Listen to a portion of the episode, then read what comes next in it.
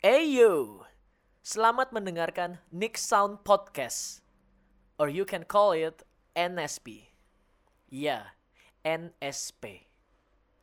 Norak ya, tapi ya udahlah, gak apa-apa. With me as this podcast host, Nixon. Seseorang yang biasa saja, yang sedang belajar, terus belajar, dan selalu belajar. I will share everything that I want to share with some guests who I invited sometimes. And somehow I tell stories. A funny stories. Yes, funny. Hopefully. So yeah, happy listening. Gue tuh agak nggak ngerti gitu ya sama konsep anak-anak cewek, perempuan-perempuan gitulah ya, yang gendong bayi, entah itu bayi saudaranya, bayi temennya, atau bayi siapapun itu, yang penting perempuan gendong bayi di stories Instagram. Terus pasti aja banyak captionnya itu kalau enggak bayinya nyaman,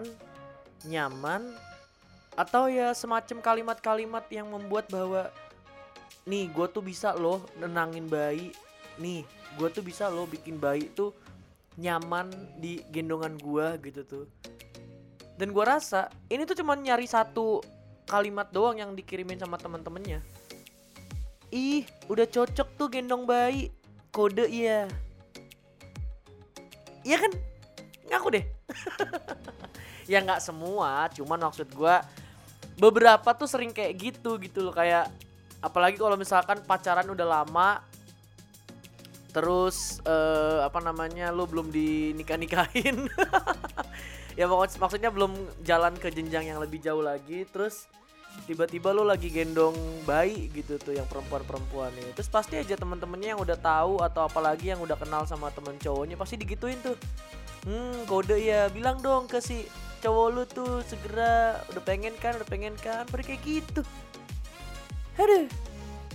Selamat datang di NixSound. Ini adalah season ketiga. Wow, season ketiga. Seperti yang gue bilang kemarin, gue di satu seasonnya gue tutup itu di per 20 episode, per 20 rekaman, itu satu season. Nah ini udah jalan di season ketiga. Tapi iya men, itu gue bingung banget deh sama perempuan-perempuan tuh yang kayak gitu loh. Kenapa ya? Siapa yang memulai pertama kali gendong bayi terus captionnya itu nyaman gitu loh? Siapa yang pertama kali bikin kayak gitu? Jadinya semua orang hampir pengen kayak gitu. Gak semua orang, gak semua juga deh, nanti gue digimana-gimana lagi. Banyak perempuan, banyak cewek-cewek, apalagi yang umuran segua gitu, yang umurannya 25, 26, terus gendong bayi dan dia belum menikah. Kayak gitu tuh, ya kan? Udahlah, gak usah sok pura-pura enggak gitu, udah iya aja. Maksa. Podcast apaan ini? Maksa orang untuk mengiyakan argumen yang disampaikan oleh podcasternya. NixSound doang yang kayak gitu ya. Waduh. Udah 1 bulan nih jalan di 2020 men. Gila ya. Makin agak berat juga jalaninya ya. Karena ya event emang belum banyak yang jalan di bulan Januari ini. Jadi gue juga belum banyak MC. Jadi baru satu nge-MC ini kemarin, engagement, apa sih, lupa gue bahasa Indonesia ini, bukan lamaran. Nah itu dia, lamaran baru satu, gue kemarin nge-MC lamaran. Terus sisanya belum ada lagi karena memang event juga belum jalan. Dan wah men, di awal bulan gue udah ditolak 3 event men. Sedih banget jadi gue ya. Ditolak sama 3 event karena udah ada MC lain, atau emang belum cocok, atau nggak jadi, ada yang nggak jadi acaranya. Tapi di satu sisi juga lagi pitching juga tour gitu dari salah satu brand untuk jalan ke 20 titik se-Jabodetabek. Mudah-mudahan itu goal, itu gue sama Gaby juga. Terus juga di Februari nanti akan ada nge-MC-in opening sama closingannya turnamen basket gitu dari si Gaby. Ya lumayan agak mulai kepake nih. Si Gaby mulai dilirik sama circle-nya dia untuk dipercaya menjadi pembawa acara ya, which is good for us. aduh. Ya semoga lah ya 2020 tetap menjadi tahunnya gua. Berarti kalau misalkan dihitung-hitung di 2020 ini gue nge-MC tahun ke-6. Gue kan jalan nge-MC mulai dari tahun 2014-an tuh ya, yang udah mulai-mulai dibayar gitu. 2013 tuh pertama kali mulai nyicip-nyicipin nge-MC yang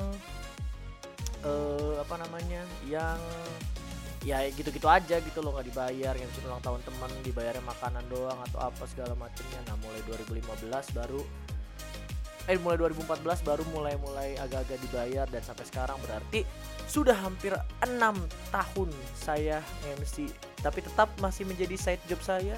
Pengen sih, gue pengen banget nge-MC itu jadi main job gue gitu. Gue pengen kayak Akbari, pengen kayak Gofar, pengen kayak Adit Insomnia, pengen kayak MC-MC yang udah harum namanya lah gitu tuh. Cuman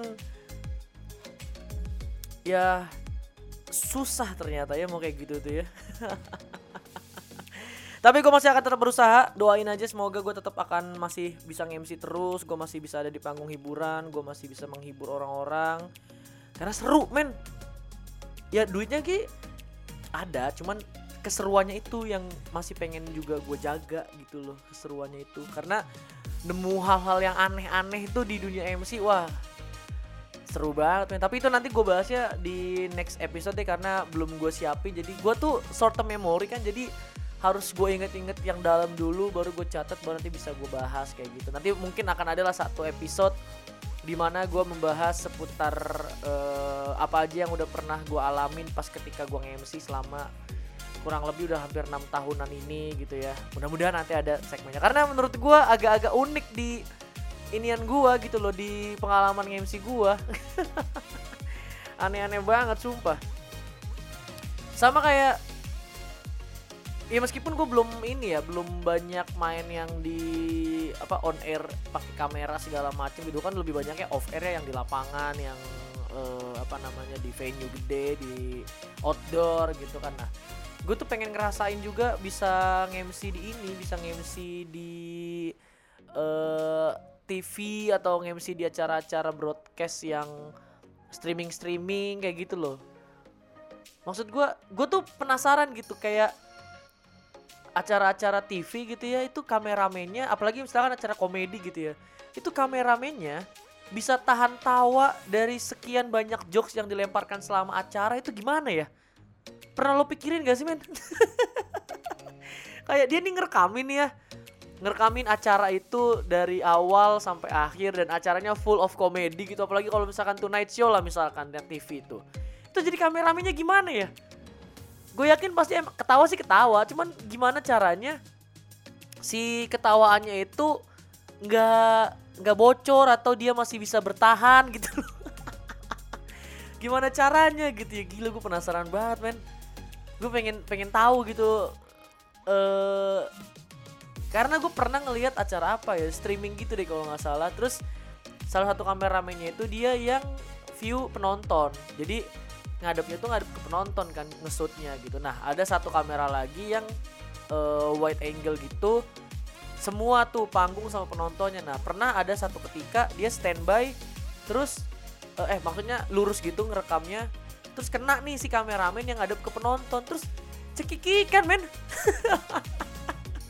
Maksud gue, gila ya, lu, aduh gimana ya, lu ngerekam nih, tapi lu juga harus fokus sama lu lagi ngerekamnya, ya lu lagi diperintah ini shoot yang lagi menarik, ini orang ini menarik, tapi juga lu tetap harus mendengar jokes-jokes yang dilemparkan oleh Vincent atau Desta gitu kan, lu ketawa-ketawa lah ya, asli dah itu. aduh, itu kameramen acara komedi itu perfect sih. Kayak lu ngelakuin yang lu suka nih, video ya kan, ngerekam, tapi juga lu sambil menikmati komedi yang lagi disuguhkan oleh hostnya. Wah itu happy banget pasti kerjanya tuh. Udah gitu juga yang lebih aneh lagi itu adalah gue pernah juga nge-MC ini men, apa ini maksudnya reaksi-reaksi penonton ya, bukan pengalaman nge-MC ini. Gue pernah nge-MC-in sebuah acara dan di acara itu ada debusnya. Cuman penontonnya itu gimana ya? Nih ya, lu nonton acara debus nih. Maksudnya bukan nonton acara debus, nonton acara yang ada debusnya. Harusnya kan lu takut ya, kayak minder atau ngejauh atau agak jijik atau agak gemeter atau gimana gitu, kayak raut-raut yang ya takut lah gitu tuh harusnya ya. Tapi gue pernah nge-MC-in acara yang ada debusnya, penontonnya men gila santai banget. Ada yang tetap makan cilor, ada yang ada yang tutup kuping. Maksud gue tutup kuping loh. Lo tuh nonton debus tutup kuping. Debus kan acaranya visual ya, bukan di musiknya doang. Musiknya kan yang gitu kan ya, cuman debus tuh lebih ke visualnya gitu kan. Lo ngeliatin gimana mereka itu badannya kebal, kena pisau gak berdarah. Terus lo ngeliat gimana debus itu motong lidah tapi ntar bisa balik lagi. Kan ngeri ya, ngeri banget main debus tuh. Cuman lo kenapa tutup kuping? Ya Allah, astaga Tuhan, astagfirullah. Tutup kuping main nonton debus. Lo takut kuping lo kepotong apa gimana sih? Kan gak mungkin dia random tiba-tiba sini penonton. Udah pernah belum kupingnya putus? Belum pernah bang. Mau nyoba? Gak mungkin. Lu ngapain tutup kuping gitu?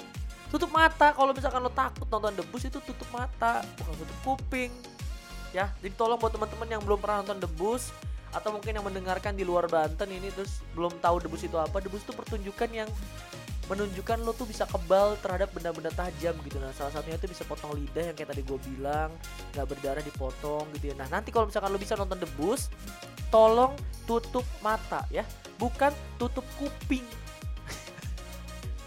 Gak bakal mereka random tiba-tiba motong kuping lo, tiba-tiba motong lidah lo. Gak mungkin. Belajarnya lama, debus itu lama. Gak mungkin tiba-tiba motong kuping lo. Jangan tutup kuping, tutup mata kalau takut gitu loh. Terus juga ya lo memang boleh sih ngelakuin apa aja pas ketika lagi nonton debus gitu, tapi emang nyaman gitu. Gue juga yang di acara itu ya, gue ngeliat orang makan silin di depan orang yang perform debus. Makan silin, sedangkan yang perform debusnya makan beling. Dia pamer nih gue makan beling nih, kretek mau. Yang lain kan ih gak takut, gila keren banget, serem. Ada nih orang makan silin dong dia, santai. Respect gue, sumpah tepuk tangan gue. Bro, keren lu bro, gila keren banget, bisa makan silin di tempat orang makan debus, makan beling. Respect, gak ada takut-takutnya men. Santai aja, silin gue lebih penting. Gue harus tetap kenyang untuk menonton pertunjukan debus ini. Aneh banget. Tapi debus tuh memang terkenal, Banten tuh memang terkenal dengan hal-hal yang gaib-gaib kayak gitu sih teman-teman. Kayak debus tadi itu salah satu kesenian tradisional Banten gitu kan. Ya siapa lah yang nggak tahu debus gitu, udah semua orang udah pada tahu debus tuh dari Banten gitu kan. Terus salah satu lagi juga yang terkenalnya, kalau lo memperkenalkan diri lo tuh orang Banten gitu ya, dikira orang lo tuh pasti bisa nyantet. Gila men. Kalau misalkan gue emang gak pure dari Banten sih, cuman gue lama di Banten gitu loh. Kalau misalkan emang orang Banten semua bisa nyantet, gue nyantet orang dari lama men. Ya gue gak harus capek-capek PDKT ke orang, kenalan, pacaran dulu apa gimana. Ya gue langsung santet aja, nikahin kelar. Ya kan, gue cari yang kaya, gue santet, bahagia hidup gue. Cuman kan enggak semua orang Banten bisa nyantet. Dan gue juga belum pernah ngeliat orang yang beneran bisa santet. Gue masih belum percaya-percaya amat sama santet-santetan itu gitu loh. Tapi kenapa orang asumsikan bahwa semua orang Banten pasti bisa santet. Padahal tidak juga, bos. Udah gitu gak cuman santet yang naksir orang gitu. Ada juga kan yang santetnya itu santet yang buruk-buruk. Misalkan lu pengen punya lu punya dendam nih sama orang, terus lu ya amit-amit mamap kata, lu pengen dia celaka apa gimana gitu, terus lu santet dikirimin paku apa gimana gitu kan. Tapi coba dibayangin kalau misalkan santet ini berevolusi dan pengiriman paku ini bisa dijadikan sebagai bahan untuk untuk bahan bangunan. Kan lebih enak ya. Jadi kalau misalkan lu lagi bangun rumah nih, terus pakunya kurang, panggil dukun santet, minta dikirimin paku 20 kilo, datang tuh paku ya kan. Lu bikin tuh rumah lu, beres men. Lu gak harus bolak-balik toko bangunan, iya kan? Tapi kan enggak. Kalau misalkan bisa mah kayak gitu aja. Lu misalkan di rumah nih, tiba-tiba ada lemari lo roboh gitu kan, karena pakunya putus satu, lu panggil tukang santet. Atau kalau lu bisa santet udah lama di Banten gitu, misalkan asumsi orang kan lu kalau udah lama di Banten bisa santet. Lu misalkan bisa santet nih, lu sulap, ya kan? Lo sulap, lo tunjukin aksi lo, debus, ya kan? Tiba-tiba lo bisa keluar paku satu, gitu. Tapi kan enggak ternyata ya. Jadi tolonglah buat teman-teman di luar Banten, tidak semua orang Banten itu bisa yang namanya debus, yang namanya santet atau apapun itu, nggak bisa men, nggak bisa. Jadi tolonglah ya. Tolong, sudah-sudahlah gitu lo ya. Astaga. Debu, santet, gitu-gitu ya. Terus apa lagi yang lagi rame sekarang ini ya? Gue tuh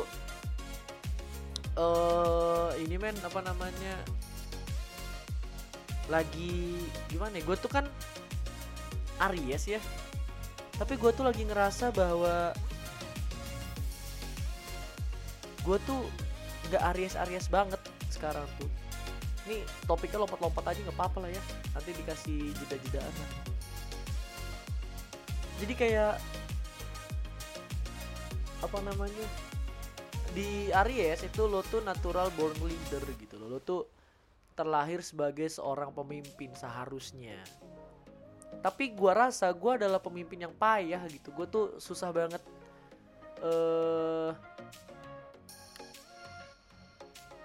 mimpin gitu. Bisa sih, cuman lebih ke ngalahnya itu gue lebih banyak. Jadi jatuhnya gue kalau misalkan jadi pemimpin yang banyak mendengarkan orang lain dibandingkan mengambil keputusan sendiri. Ya gak apa-apa juga sebenarnya, cuman kan pemimpin itu yang dilihat ya lo bisa gak ambil keputusan sendiri gitu loh. Nah kalau gue gak terlalu bisa karena masih agak gimana-gimana gitu kalau misalkan pakai keputusan sendiri. Jadi gue lebih gampang kompromi sekarang, lebih mendengarkan orang lain untuk gue tuh mau kayak gimana segala macemnya gitu loh. Menurut lo gimana? Itu bagus apa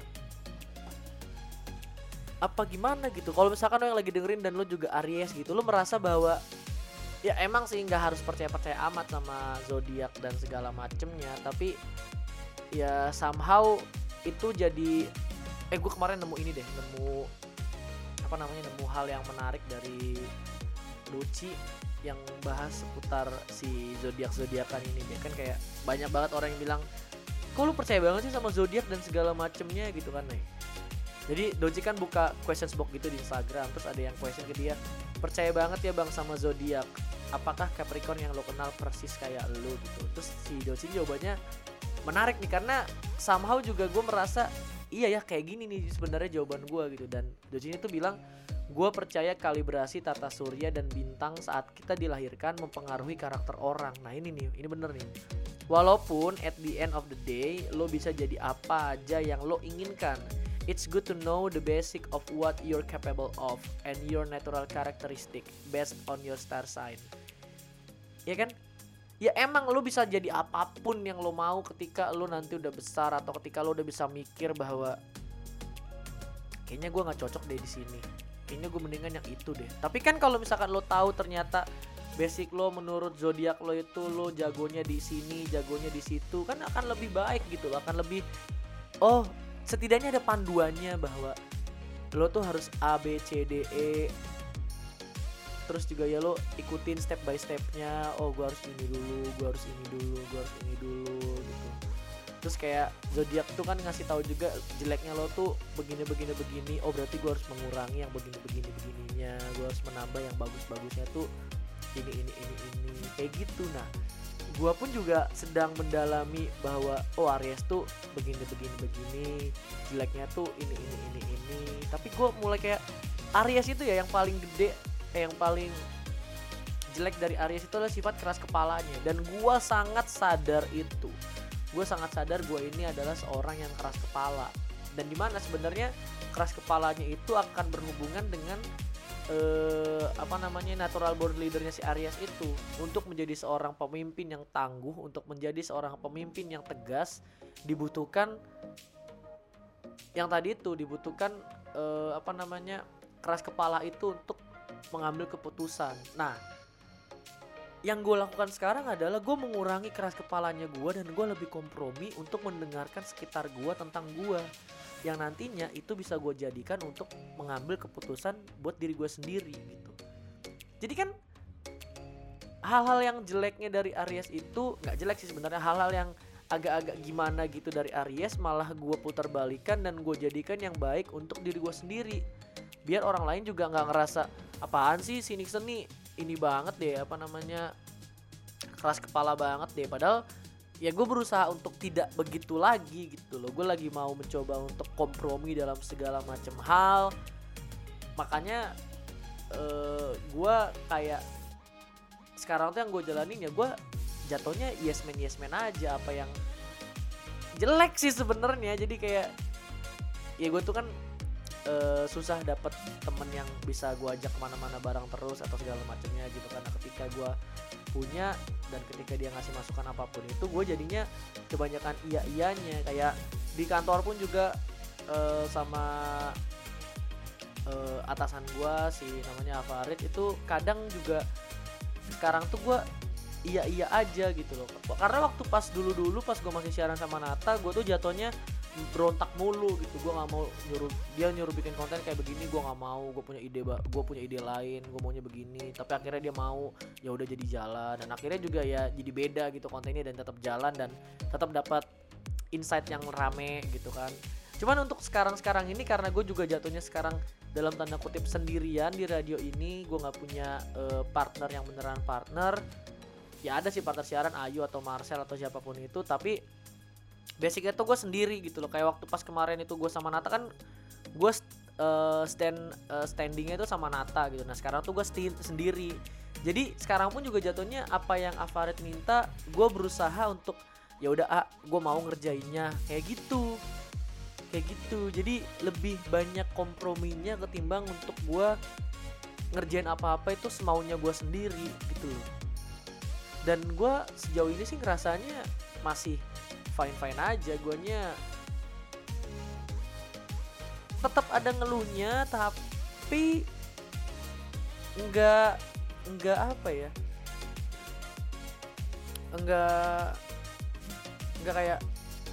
tayang jelek banget sih ininya gitu loh. Enggak, tapi oh bisa kok ini tetap gue bikin dengan cara gue sendiri meskipun masukannya dari orang lain, dan gue tetap bisa ngerjainnya gitu. Karena gue tuh sangat tidak mau punya musuh teman-teman. Gue nggak mau banget ada orang yang jatuhnya tuh benci sama gue gitu. Nah kayak beberapa orang yang emang kelihatan kalau dia tuh nggak suka sama gue pun juga gue akan berusaha supaya guanya nggak mau jadi nggak suka juga sama dia gitu. Gue tetap harus baik-baik aja. Gue nggak mau gimana-gimana dianggapnya.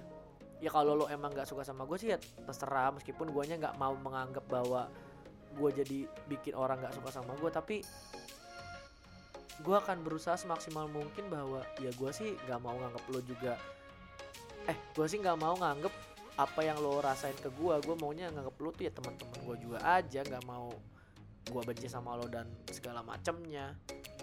Dan ternyata memang susah sekali, cuman ya masih mencoba lah ya gitu. Aduh emang agak gimana lah kehidupan ini deh. Tapi ya 2020 masih panjang banget ke depan ini. Tapi gak berasa udah 1 bulan aja lewat. kita sekarang mau menuju Februari, Maret, April, dan jalan terus ke depan. Jadi gue juga lagi apply kerjaan baru dan ternyata susah banget nge-apply karena ternyata LinkedIn sama Jobstreet itu jatuhnya jadi kayak anchor aja ya. Jadi kayak dia tuh jangkar dari tempat-tempat yang butuh pekerja-pekerja baru, tapi nantinya tuh nggak semuanya tuh langsung bisa di-apply dari LinkedIn atau Jobstreet gitu ya. Jadi ada website lain dulu yang lo masuk dan lo harus sign up, ngisi ulang lagi segala macem yang kayak lo ngisi LinkedIn pertama kali, portofolio, CV, resume, apapun itu segala macemnya. Jadi bikin ulang lagi. Tapi ada juga yang dari LinkedIn bisa langsung di-apply gitu loh. Aduh, ternyata seribet itu nyari kerja gitu loh. Karena gue tuh selama ini kan mainnya di zona aman mulu ya, gue dari teman ke teman segala macemnya, jadi ya nggak melewati banyak hal kayak gituan. Nah kalau sekarang nih gue mau agak keluar dari zona nyaman gue dan gue mau apply sebanyak-banyaknya di pekerjaan yang lagi gue geluti sekarang. Cuman pekerjaannya sama semua sih di social media something lah, social media spesialis, social media officer, social media admin, content creator atau apapun itu yang berhubungan dengan dunia media sosial segala macamnya kayak gitu. Jadi lagi gue apply banyak banget ya, yang manggil gue nanti akan gue usahakan gue bisa memberikan yang terbaik dari gue dan sambil tetap bergerak main di dunia entertaining lah. MC gue masih mau, podcastan juga masih bikin, dan segera gue akan mulai kembali main di YouTube karena lagi banyak juga ide-ide, meskipun gue nggak tahu akan jalan atau enggak, tapi ya dicoba dulu saja lah ya. Tapi udahlah, itu dulu aja untuk Nixon kali ini. Semoga dapat insight baru lu di rekaman kali ini, karena gue nggak mau lu mendengarkan podcast gue tuh sekedar mendengarkan dan lewat gitu aja. Mudah-mudahan juga kita bisa tukeran pendapat atau segala macam. Kalau misalkan lu mau ngasih usulan atau apapun, langsung aja follow di Instagram gue @ichon93, ichon93, atau bisa email atau bisa DM. Apapun bisa lo lakukan. Apalagi kalau misalkan lo punya acara dan butuh MC, kontak gue aja. Gue akan memberikan yang terbaik buat lo, man. Oke? Terima kasih banyak. Sampai bertemu di NixSound rekaman selanjutnya. Keep support me.